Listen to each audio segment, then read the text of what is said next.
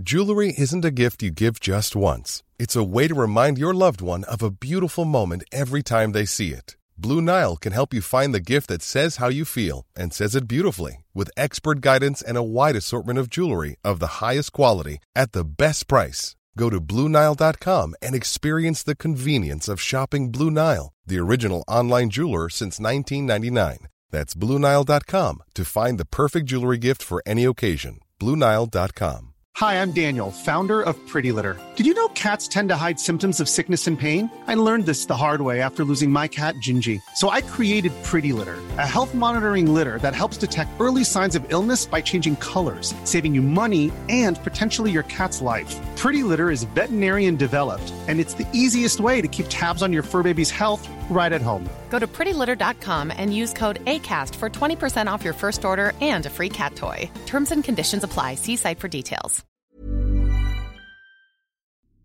It wasn't long ago that Dad, when asked if he'd go and check out a haunted site in person, said this. Well, I'm never doing this again. Ever. Ever. Ever. I'm fucking never doing this again. Well, last week he was invited to Cockatoo Island, the same apparently haunted site that we dealt with in the first episode of this season. The same island where the ghost of a little girl, Minnie Mann, is reported to have haunted visitors. So when Dad was invited to go and do a sunset tour of the place, I just assumed, you know, that he'd say no. But guess what? The numpty said yes. When I was a kid, my dad was a cop. And we spent five seasons of Loose Units, the podcast, talking through his cases, but the unexplained and the paranormal kept rearing their heads. So this season, we're going to take a look at hauntings, ghost stories, and the crimes behind them. Because the story doesn't end when the killing is done. Welcome to Loose Units, The Shadow Files. So, Dad, part of being Australian is being very much aware of the whole convict thing. You know, when you talk to people overseas, and the thing they kind of all dwell on is the fact that, you know, we're a country of convicts, and we're basically a dumping ground for kind of the worst of the worst from the UK being shipped out on prison ships. Hmm. And because in the late 18th century, London's prison system was, it was like buckling because the crime rate was just going It was the- ratchet. it But was- you know, they had um no, they had they had ships called hulks. yeah. Um not to be confused with the superhero. Yes. The Thames River was chock a block full of hulks. Can you imagine living near the Thames and just having huge barges full of criminals? I mean, look, let's be honest. Given the, I would say, objective corruptibility of law and order, I would say in the 18th century there were probably quite a few decent people on those boats, but oh, without a doubt. and there were systems that kind of furrowed people there. But I, I think so. Between 1787 and 1868, about 166,000 convicts, and now that's that's not just the mm. burly blokes. That's men, women, children, mm. families. Mm. Was shipped across and sent to all different sites. And in early 1839, the governor of New South Wales told the secretary for war and the colonies, "Isn't that a funny thing to be secretary of? What a what a state." Anyway, so he said that he wanted to establish a penal colony on Cockatoo Island. Now, hmm. that's what this episode is about. We're talking hmm. about Cockatoo Island. We obviously talked to an expert back in episode one who said that she, you know, was there and there were some hauntings going on. Cockatoo Island has a pretty messed up history. It was basically the Alcatraz of Sydney, right? Mm. It's mm. surrounded by very deep water. It's mm. it's very hard to escape. And there's a quote here that I found in terms of look, Dad, if you're looking for a site to strand sketchy convicts on, right? Or, you know, completely innocent people who are trapped on an island against their will, if you're looking for somewhere to put them under military escort and house them, what are the, some of the kind of um, criteria that you would look for if you were a sort of mean, angry 18th century prison warden? Well, it's in the middle of the harbour. Yeah. Now, I was actually doing some some some fact checking Mm-hmm. about shark attacks in Sydney Harbour. Okay. Now, There are recorded shark attacks that go back to that very period. Right, because my assumption would be there's lots of boats. It's near buildings. I know I'm ignorant, but like, are you are you saying that there are lots of sharks in Sydney Harbour? Paul, there Yeah. have been many, many shark attacks in Sydney Harbour. But you dived into Sydney Harbour to rescue somebody once. Were you not Yeah, worried? I was, of course, well, on that particular day, no. But I've also done the swim twice from the Harbour Bridge to Manly, All right. which is about 12k. And yeah, you think about sharks, of course. And I used to dive for bottles in the harbour. But, you know, look, let's face it, not a lot of people in the 18th century could mm-hmm. swim. That's a fact. I guess that's a point. I've been on that island, Paul, and I hope to take you and Tegan onto the island when you're up here next. It is quite an extraordinary place. Now, I have to ask you something based on the fact that you've been there. so, this is going to blow your mind. So, on the 21st of February in 1839, Cockatoo Island received its first batch of convicts. Hmm. And they were shipped over from Norfolk Island, which was full. They just kept kind of filling up islands with convicts, basically. So they get the prisoners across, and they've got a military escort. And the description of the island at the time was without water and abound with snakes. First of all, now, do, I mean, that's fascinating. I wonder, you know that snakes are very good swimmers, of course. I did not. No, please don't tell me that. No, they are. I have. I have been up in the Blue Mountains when I did a mad hiking trip with. You're not going to believe this with hmm. Julian. Oh, He and I. Yeah. We did this insane camping trip with another guy who's like a prepper on speed, and it was a nightmare for us on that particular trip because Julian and I carried so many sort of um, kilos of food. it was so funny. And our friend, he uh, he roughed it. He made a like a a swag out of grass, and we slept in a tent. But I remember there was a stream nearby, and we were swimming in it, and this dirty, great big brown snake came swimming down, and boy, oh boy, we crapped ourselves. Dad, it's a problem for me that snakes can swim on so many levels. Also, I built this fucking moat for nothing. Anyway, Dad, snakes aside, I just hmm. find it interesting that they got to this terrible island with these people, these poor convicts, right? Just hmm. shipped around and they're filthy and they're tired. First of all, the view would be stunning at this point, but you Yeah. get to this island and it's just fucking snakes. Anyway, No, beautiful view. But Yeah. interesting you mentioned Norfolk Island because the the sort of the warden of Cockatoo Island yeah. was ex Norfolk Island. You've heard of the Norfolk Pine? No, I haven't. Oh, with the they- Norfolk Island pine, yes. Yeah, yes, so they dot. They're all along Manly Beach. They were initially grown as masts for the early uh, sailing ships. That's they're so fascinating. I, straight. I Mm. didn't know that. That's No, fascinating. No. Okay. So, um, you know, they set up this. They had like a military barracks. Well, you mentioned the warden, um, whose name was Gother, uh, Gother Kerr Mann, and last and in episode one of the show, I told a ghost story about Minnie Mann, who was this girl. That, that's that's his daughter, so it's the warden's daughter. So the superintendent Charles Ormsby, uh, he was suspended from administration of another jail. So basically, he was a super dodgy dude, mm, mm. the kind of scary guy you don't want to be trapped on an island with. Basically, mm, I mean, this place had no naturally occurring water. They had to ship it in from the mainland. It was an absolute nightmare. So this Ormsby guy was kind of punted in 1859. So there were all these inquiries into his management of Cockatoo Island. I'm going to read this from the official Cockatoo Island government website. The final inquiry in 1858 revealed widespread corruption and illegal undertakings. These included the pervasiveness of alcohol and other contraband, fine with that, convict boxing matches, a little bit dodgy, and the poor discipline of prisoners. So basically, it was an absolute mess. And after Ormsby was kicked out, Mann comes in and Mann's daughter is uh, Minnie Mann, the ghost who apparently uh, haunts this place. So, at that point, there's all kinds of incredible stories around Cockatoo Island. There's one that we really want to dig into at some point, which is the escape of Frederick Ward, who was this prisoner who famously pulled off this incredible escape. But the condition that the convicts lived under was not great.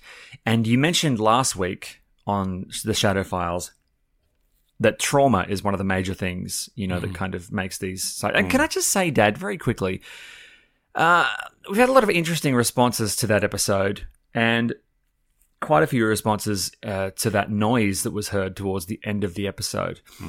Um, we can talk about that more at another time. But what I will say is that we started this show very, very recently, and you were sitting in the skeptics camp, and I was sitting in the believers camp. Hmm. And I gotta say, I'm swinging a little bit skeptic, and it sounds like after your visit to Cockatoo Island in person hmm. at night, hmm. you might be swinging slightly in the other direction. Do you think that's fair to say? Yeah, yeah, and also um, the dreaded Parkway night as well. Yes. So it's sort of things that come together. Hmm. But you've got to be careful in these situations. You don't sort of, because I do have a fertile imagination. So I don't sort of want to amplify things too much because I start to then think I'm actually going insane. You don't want to buy into your own bullshit, basically. No, that's right. Yeah, so I, I I really, really try and pull back and observe, be open minded.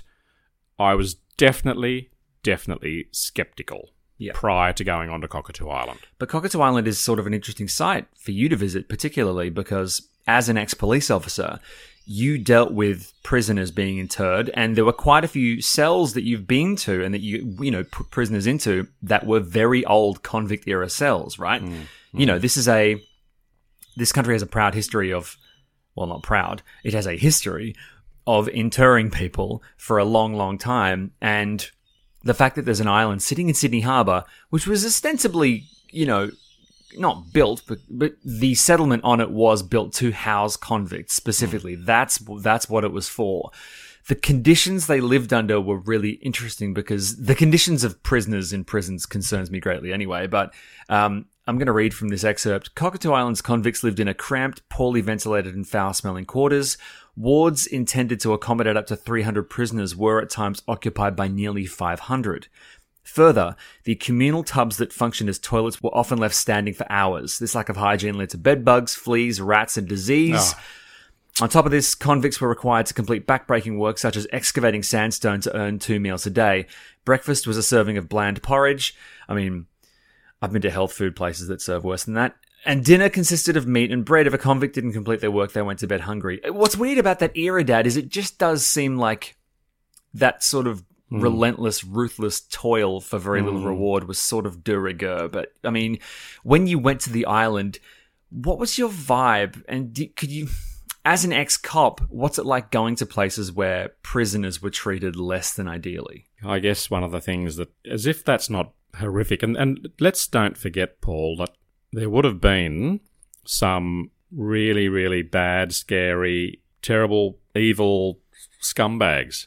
That that's a fact as well. Of course, So yeah. we don't we don't sort of we all hear these you know romanticized stories of it. Oh yes, you know someone stole a you know a, a silk handkerchief and they ended up in Australia. You know it's and, and yes, that did happen, of course. Um, it's almost as though at a certain point they almost wanted to get more and more people and sort of, you know, they'd probably lower the. I just, it's a weird time and it's a weird place. And, you know, this island is, um, it's got a really calm initial sort of the vibe when I stepped onto that island uh, last week was it was very very calm, serene. But Dad, I think it's worth winding it back because you actually went to Cockatoo Island. Now, I'm assuming that you went there during the day when it was sunny and then left before it got dark, right? Mm, it was it was getting dark. Okay. It was it was sort of on the cusp. Um, but so I was invited by um, one or two of this paranormal group. Mm-hmm. I met up with uh, the other uh, the guy on the island. Fascinating, fascinating bloke. But How did you get to the island? Oh, we caught a ferry from Circular Quay, Wharf Five, at four forty-seven p.m. on the Friday, and I met up with the, uh, you know, the lady that's the paranormal investigator, and also um, she's in the New South Wales Police Force, and we sat for about twenty minutes just chatting about, you know, trading police stories, getting to sort of know each other. Then hopped on the ferry, headed out, and arrived at this island. Um, arrived on the other side of the island because I'd actually been there. I thought I'd only ever been there once before, and that was when I was investigating that terrible fatality when I was Right. in WorkCover Authority. Right. Then um, the, the the couple explained to me that I'd actually arrived on the other side of the island. How big is the island, by the way? Look, you can walk around the island in, I mean, a leisurely stroll would be, I guess, half an hour to walk around it. So it's not a huge island. Right, Um, And it's primarily just sandstone sticking out of, it's surrounded by water. Hmm. It's, I was just imagining if you had an incredible amount of like billions and billions of dollars, you could, uh, you know, you could approach the state government and say, I'd, I'd really like to buy this island uh, because it's it's just so it's awesome. Right. It's just quite magnificent. And from I was going to say from the front of the island, but there is no front to an island. But I guess if you're on the eastern side, you're looking sort of towards the harbour bridge, and there were yachts, and it was just beautiful. There was a breeze blowing, and I was very, I was a little bit nervous. Um, you know, I hadn't met this guy before. I just met the girl, uh, and then they were both carrying backpacks, and they obviously, I didn't know at the time, but they had various sort of really interesting gizmos and gadgets inside their backpacks. And these two are real. They've they've been all over the world. So we're walking around, just kind of getting a bit of a vibe, and we started to walk not only around the island, but we started to slowly climb because the superintendent's quarters and the barracks and the female prison were on the very, very top of the island. And it is some they they used to execute people on the island. They used to hang them, but weirdly, no one knows where the gallows are.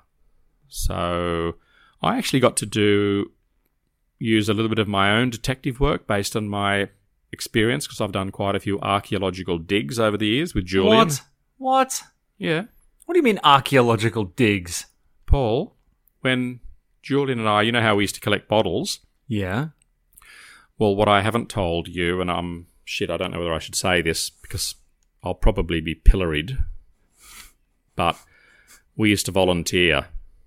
I feel really bad saying this, but I'm going to tell you anyway. The two of us used to volunteer to do archaeological digs in Sydney, and then we used to go back at night time and really go hard on the digs, looking for bottles. No. Yes. No. No, that's not okay. I know it's not. That's But- that's ins- that's shocking. Yep. But can I also say that these were what are called destructive archaeological digs, which means they do the dig, and as they're going, they actually destroy the the dig because it's going to be sort of some you know office block or road. So it's called destructive archaeological digging. So they, they, they sort of register and they collate and they take samples as they're going down, down, down. So Julian and I, just to sort of accelerate things a little bit, we'd go back in the wee hours, like midnight, one in the morning, mm-hmm. and we'd because we'd already done certain reconnaissance during the day, and we always used to laugh because the, the best place to find old bottles is. Can you guess where the best place, sort of going back in history, would be?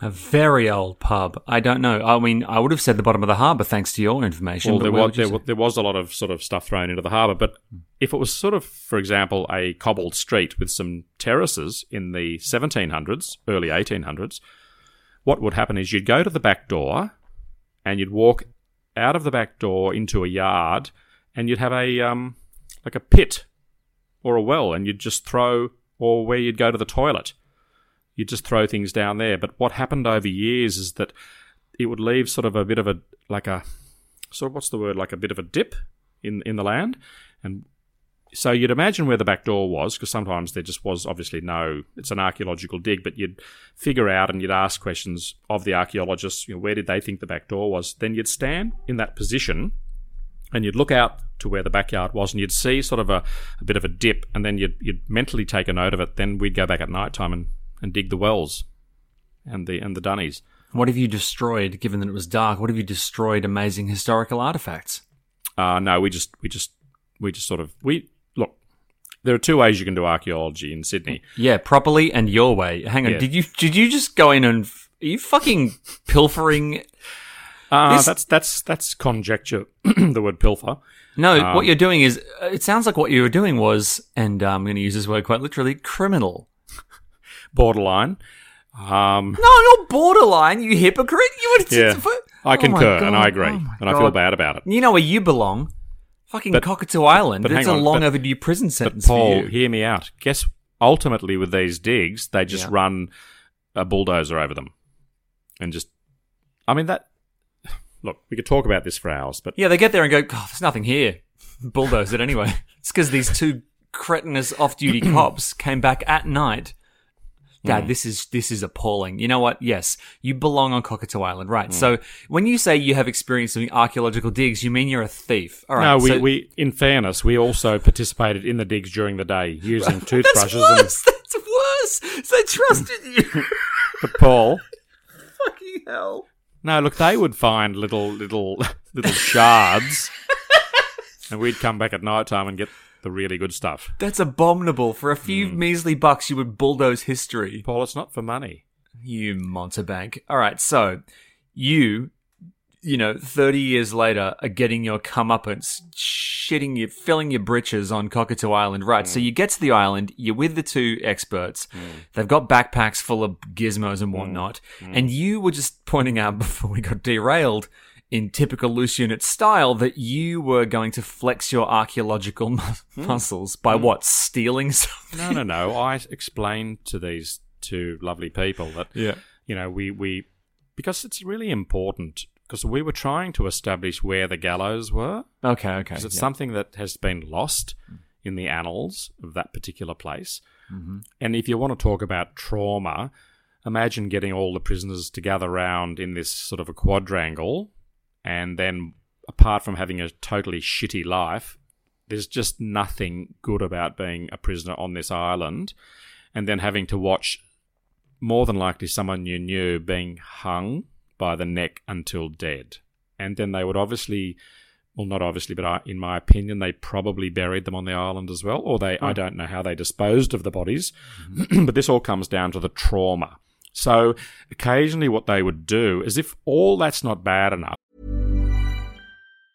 Many of us have those stubborn pounds that seem impossible to lose, no matter how good we eat or how hard we work out. My solution is PlushCare. PlushCare is a leading telehealth provider with doctors who are there for you day and night to partner with you in your weight loss journey. They can prescribe FDA-approved weight loss medications like Wegovy and Zepbound for those who qualify. Plus, they accept most insurance plans. To get started, visit plushcare.com slash weight loss. That's plushcare.com slash weight loss. Here's a cool fact a crocodile can't stick out its tongue. Another cool fact you can get short term health insurance for a month or just under a year in some states. United Healthcare short term insurance plans are designed for people who are between jobs, coming off their parents' plan, or turning a side hustle into a full time gig. Underwritten by Golden Rule Insurance Company, they offer flexible, budget friendly coverage with access to a nationwide network of doctors and hospitals. Get more cool facts about United Healthcare short term plans at uh1.com. I'm Sandra, and I'm just the professional your small business was looking for. But you didn't hire me because you didn't use LinkedIn jobs. LinkedIn has professionals you can't find anywhere else, including those who aren't actively looking for a new job but might be open to the perfect role, like me. In a given month, over 70% of LinkedIn users don't visit other leading job sites. So if you're not looking on LinkedIn, you'll miss out on great candidates like Sandra. Start hiring professionals like a professional. Post your free job on linkedin.com/people slash and it's pretty. I mean, just imagining sort of going to the toilet is just it's depressing. But then what they used to do is that they used to drop people down into solitary confinement, which has always kind of amazed me. And I've had the same thing. I've experienced the same thing at Port Arthur, and that is the concept that it's already the worst place on earth, and then they have solitary confinement, which is, and they've got these three cells, and they would drop the bodies, alive, of course, down into these. Oh, God, look, it's just upsetting. So that was the first real point of call that night, mm-hmm. that, that late afternoon. So, and I was, to be very, very, very open and honest, and everyone, I, I need to say this. I was 100% skeptical before I went into these very, very confined spaces. You couldn't stand up. So you hunched over. Mm-hmm. You go into these these cells that are so tiny. You could I'm trying to sort of I mean, golly, I'm trying to sort of give an analogy. Imagine a normal car sedan, split it down the middle. So it's kind of from, from front to back. So it's half a car wide and it's about, it's like trying to stand up inside a car, basically. You just can't do it. And when I walked inside, the, the lovely girl, she was at the back of the cell. The guy was at the front and I'm in the middle. I'm leaning up against one of the walls. As I said, I couldn't stand straight. And they took out of the backpack a couple of devices. One of the devices was very impressive. For someone that doesn't know anything about these sorts of things, to think that there are actually, um, you know, people out there that manufacture this equipment, and it's very, very sensitive. So, be- actually, look, just go back a little bit before we went into the first cell. So there were three cells. they set up this particular gadget, and they were waiting, and sort of I'm sort of sitting there, and I was almost willing something to happen. I really wanted, and I was feeling a little bit sort of. I wanted for them for something to happen mm-hmm. because they've gone to a lot of trouble to show me, to take me, to be, you know, to, they're really they've pulled out all stops, and it's kind of I guess it's like I'm trying to come up with an analogy um, where I guess it's like doing a tour to a really famous place and something incredible is going to happen, and all of a sudden, um, a cloud sort of goes over, and you never get to see that that comet that hasn't been seen for seventy years because of a bloody cloud. So but but all the organisers are all excited. There's a lot of hype. There, I, there was actually no hype, to be fair. These these are hardened, serious, you know, paranormal investigators. But in my mind, I was almost sort of willing something to happen. I wanted it. I was kind of focusing all my energy, all my mental energy on please, please, and because I felt a bit sort of sorry for them in a in a kind of a weird way. So nothing happened, and then but the but the girl, she was sort of she was asking questions, sort of trying to elicit a response, which mm. I've never ever seen or heard done before. But I started to sort of get the hang of that. And then we went into the second cell and we went through the same procedure. Sorry, just to be clear, asking questions, was she asking questions of you? No, no, of, of the. no. Okay. Of the potential mm um, you know, the the spirit, I guess, spirits. Right. So it's the, just going for the direct approach. The direct approach, which kind of really, really surprised me. I found mm. I found it at first. I found it pretty unusual. Um, perhaps it was like going into a church for the first time and of another denomination that you know nothing about, like going into some temple and watching some ceremony taking place and you mm. kind of you don't really understand what you're seeing but you understand that what they're doing is you know well thought out you know based on on historical sort of you know procedures. So i'm watching it. Anyway nothing happened in cells 1 to 1 and 2 we then came out and they were being really just this was totally normal to them and i'm just sort of a bystander. We go into the third cell bearing in mind these are for solitary confinement. And the, they place this particular object on the ground. Now, this object, it only reacts if there's something there apart from us, something that you that I can't explain. And I was just expecting the entire sort of procedure to be repeated with a negative result.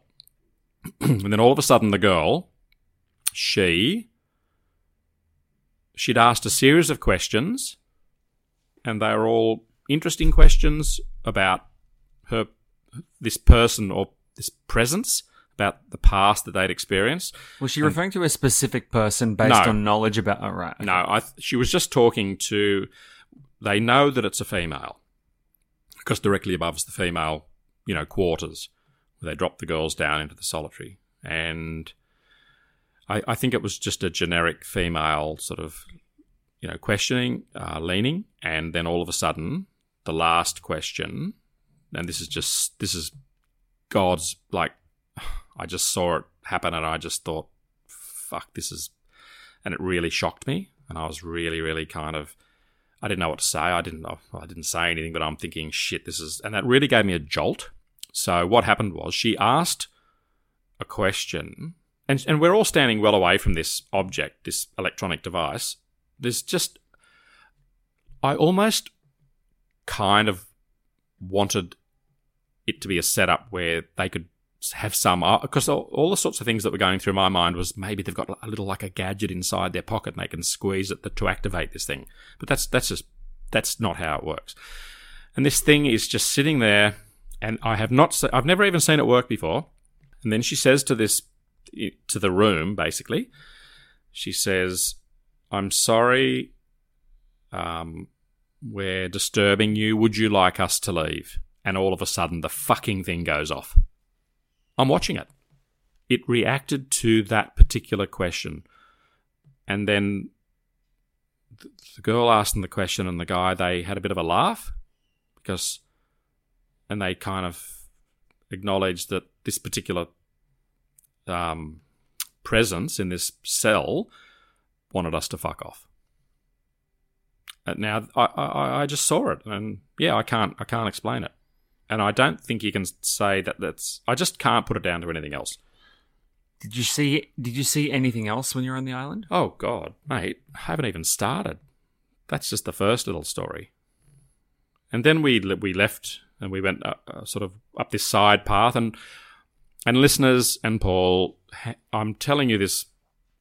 I'm just being very very genuine and honest to let you all know that I would go up to windows and peer inside, and I was wanting to see someone or something inside these creepy, you know, 200 year old houses. Doesn't that make you?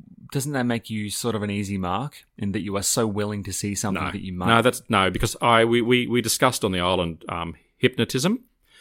I can't be hypnotized. I, have I've been to lots of things, big events where, and there are a lot of people just can't cannot be hypnotized, and I can't be. So I'm not susceptible, but I all also you, you kind of get into the whole vibe, and but Paul, you can't wish to see something and then something appears. That's impossible. That's not how it works. So then I just started to relax. And I just thought, you know what? And the and the guy that he was he is so laid back. He's so kind of rational. He's he he's just a really good bloke. There's no bullshit with these people. They're straight shooters. It happens or it doesn't happen. They don't care. So but I was sort of walking behind them, and we're we're going up and up into the island, and then I I I had to say to both of them, and this is this is not in my mind, but I will tell you now that the the island, depending on where you are on the island, it has very very different feelings and vibes. That is a fact. And then, you know how I said I'd only been on the island once before to investigate that fatality? We walked into this giant giant, like a warehouse. It used to have a lathe. In fact, the lathe is still there. Parts of it, and they used to actually turn propeller shafts for ships and submarines. We're talking massive machinery. And then all of a sudden, I got this weird feeling, and I looked over to this machine, and I commented on this particular machine, and both of them looked at me and said, That machine that you're looking at it had this really, really kind of sad, just depressing vibe. And they said to me that a guy died on that particular machine. And then I realised, Paul, and it was a bit of a shock to me that I actually had been on the island once before. And when I was doing my apprenticeship at the end of the third year, uh, the technical college took us all on a tour to Cockatoo Island when it was a working island. And I remember standing in that same spot as a probably 18 year old. So I'd been there before and I just had never. I always thought it was another island called Garden Island. So that was a bit weird. And then we continued the tour and they were explaining all sorts of things to me about various you know houses and and the bar- the barracks we went into all these things and, and there was just this kind of weird pall of basically sadness and misery yes that can be all in my mind but then we walked to the front of the governor's house. I think he had 13 children, one of the governors. And they're telling us various stories about inside. We started to walk down, and there's a tennis court on the right. Um, and the house was to the left. We're going down these stairs, and all of a sudden, and I haven't told you this, Paul, um, and this is unexplainable, but I had this. I just wanted to talk to these two people. They were just in front of me. And when I went to talk to them, I couldn't talk. I, I utterly could not talk. I couldn't get the words out of my mouth. And it was very unnerving, slightly a little bit creepy. It's never happened to me before in 61 and a half years. Well, you being able, you not being able to talk, is definitely unnatural. Paul. yeah, you're right. when you say you couldn't talk, what do you, what did you mean? What do you mean? No, I just the words were stuck in my mouth. right. I felt as though my mouth was full of cotton wool. Uh, Paul, you you sound a bit. You don't sound that impressed, or you're not kind of thinking it's weird, or Not really. I mean, it just sounds. I mean, there's Paul, been times. Where, no, no. I couldn't. I couldn't get the words out. And I, that's something I don't have a problem with. You know, I can talk underwater with my mouth full of marbles. maybe I had a small stroke. Geez, you're a barrel of laughs. I'm just saying. There's, there's No, there Paul, are there are just- Dad, there are cognitive reasons No, for sometimes you get tongue tied. Like that's a thing. Paul, this was not tongue tied. I wanted to talk to them about this kind of weird hmm. place I was in. We were going down between there was a old like an ancient disused I find old tennis courts that are overgrown with the hmm. roller and the whole just the I find them really depressing. Do you do you have any feelings about old tennis courts? Yeah, it's weird because they're kind of semi-recent historically speaking, so it feels like something's gone wrong. yeah, and but yeah, some yeah. people used to have a, a jolly time on playing tennis. Mm. You know, hitting balls in their sort of maxi skirts from the 1920s, whatever. That's that's the the vision I had. And I explained to them. I said, "Look, I and I told them, and I felt a bit. I was almost a bit embarrassed telling them this story, and they totally got it. And they explained to me what that means. And it kind of means that, according to them, that someone or something wanted to say something through me. Am I starting to s- fuck? I, wa- I was in two minds whether or not to talk about this, Paul. It's a big thing for me to sit here, Paul, and and bare my heart about something that I actually am very skeptical about. Yeah, yeah. But, Well, I mean, when you you, know- got to what I'm curious about is because what we're trying to do in this show is explore the link between crime and you know apparent hauntings. Mm. So what I'm really curious about is what I'm really curious about is when you were there, were you thinking about the you know the crimes that led these people? You know, th- were you curious about the kind of the, the things behind the stories so, behind That things? is so fascinating. That question. It's such a great question, and weirdly, Paul, the answer is no. right. I was not concerned. I just knew that people were there.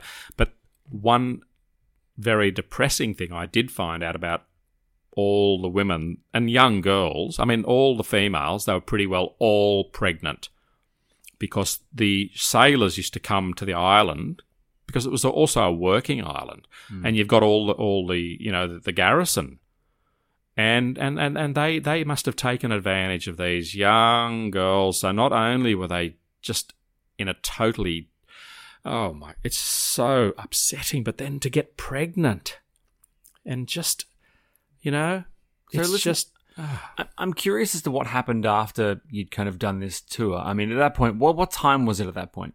it was it was it was on the cusp.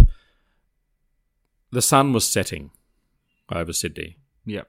And we made our way back to to uh, the the wharf, and I was feeling pretty odd by that stage.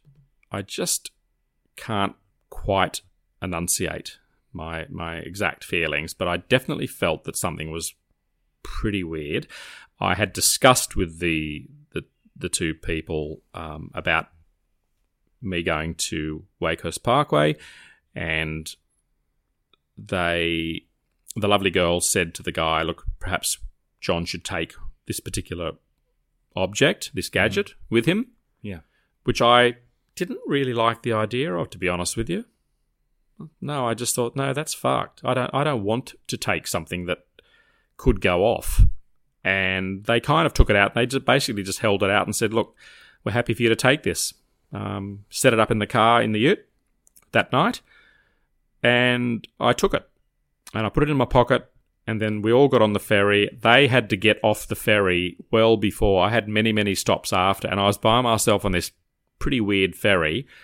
And I was just, the sun was going down. I, my mind was just hurtling at a million miles an hour. And I was feeling, uh, what's a good word? Um, slightly vulnerable in a weird way that I can't quite put my finger on. So I just think that these things, look, you know, I think the most powerful th- organ that we have is is the brain. Well, you depends on the person. True, but um, it's a mighty powerful thing, Paul. Yeah, and it's very possible, you know, of course, to. I mean, look, I wasn't there. I don't know what you felt. I'm not discounting what you felt. But I find it so interesting that the history of that place is objectively terrible, and the mm. history of that place is inextricably linked with law enforcement or mm. something approximating law enforcement. Mm. So you can't dispute that things happened there that, if you did believe in this stuff, would warrant investigation. And there, I mean, sometimes I will go to places where terrible things have happened, and you know, if I know that a terrible thing has happened, I walk in with in a, in, with a certain mindset. I walk in going, "Oh man, think of all the history," and then at that point, I feel like I've become susceptible to Okay, you know, it's, I, I agree with you, but imagine Yeah. if you could be transported somewhere Yeah, yeah. and know nothing about the place. yeah, Nothing. yeah. Like if someone said, "All right, this creepy building actually was a They, they don't even say creepy. They don't tell you anything. they just say building. Yeah, I Yeah, understand. and they and, and they blindfold you. Mm-hmm. They take you to a location. They take the blindfold off. You're standing there, and they just and they say, for example, walk around and and then come back and tell us how you feel. Okay, so when this show started, you were sitting, and this is again very recent. You were sitting, I would say, on about a uh, believing scale, probably a two out of ten. Do you think that's fair to say? Hmm. Yeah, that's Yeah. exactly what I was thinking. So where would you be sitting now? Well, between this episode and the next episode, uh, this episode sitting on. I'm trying to be really fair income here, so let's say around about four, four and a half, Okay, pushing five. Really yeah, pushing sh- it. that's that's a pretty big move in a pretty short period. Now, I, I'm guessing that it's going to take something demonstrably more, you know, uh, evidence based for you to move that way. But it's also worth pointing out that you know you were raised Roman Catholic, so you're not, you know, the the notion of belief is not something that is completely foreign to you. Um, I was sitting on a four, and I would say I've slid back down to about a two. Cool. So, well, that makes yeah. me feel as though I'm not doing my job, Paul. No, you are. I'm just. I feel like it's just interesting. We are just encountering these haunted sites or purportedly haunted sites and hearing the stories behind them. You know, on the Wakehurst Parkway, we talked about all the things that had happened there, and you sat on the road. I think what needs to happen quite soon is I need to go on site, hmm. and what's actually going to happen in a future episode is I'm going to head to the Old Melbourne Jail hmm. at night, and you get to call me. Cool. And and you get to see how well I'm holding up. Hmm. Now, obviously, over the next few weeks, we've got some pretty intense stuff coming up. But if you have a site around Australia that you think is worth us looking into, uh, let us know. And also, we'd like to hear about the stories behind these places. So if you know about specific crimes that occurred in some of these locations, let us know. We'll, we'd love to hear about them. Uh, thank you so much for all the amazing correspondence. The feedback to this new season of Loose Units has been like absolutely overwhelming. So we cannot thank you enough. If you want to send us something, head to facebook.com forward slash loose units and shoot us a message. Have a fantastic week, everyone, and we'll see you later this week for Loose Ends. Bye. Cheerio. Hey, it's Paige DeSorbo from Giggly Squad. High quality fashion without the price tag. Say hello to Quince. I'm snagging high-end essentials like cozy cashmere sweaters, sleek leather jackets, fine jewelry, and so much more. With Quince being 50 to 80% less than similar brands. And they partner with factories that prioritize safe, ethical, and responsible manufacturing. I love that. Luxury quality within reach. Go to quince.com slash style to get free shipping and 365 day returns on your next order. Quince.com slash style. Even when we're on a budget, we still deserve nice things. Quince is a place to scoop up stunning high-end goods for 50 to 80% less than similar brands. They have buttery soft cashmere sweaters starting at $50, luxurious Italian leather bags, and so much more. Plus, Quince only works with factories that use safe, ethical, and responsible manufacturing. Get the high-end goods you'll love without the high price tag with Quince. Go to quince.com slash style for free shipping and 365-day returns. It's lunchtime at Tim Hortons, and we're serving up a special deal just for you. Our new $5.99 lunch deal includes your choice of any lunch sandwich and a side of crunchy kettle chips. Because what's lunch without a little crunch? And the sandwich choice is all yours, like a ham and Swiss, Chipotle chicken wrap, BLT, and more, made to order just the way you like it.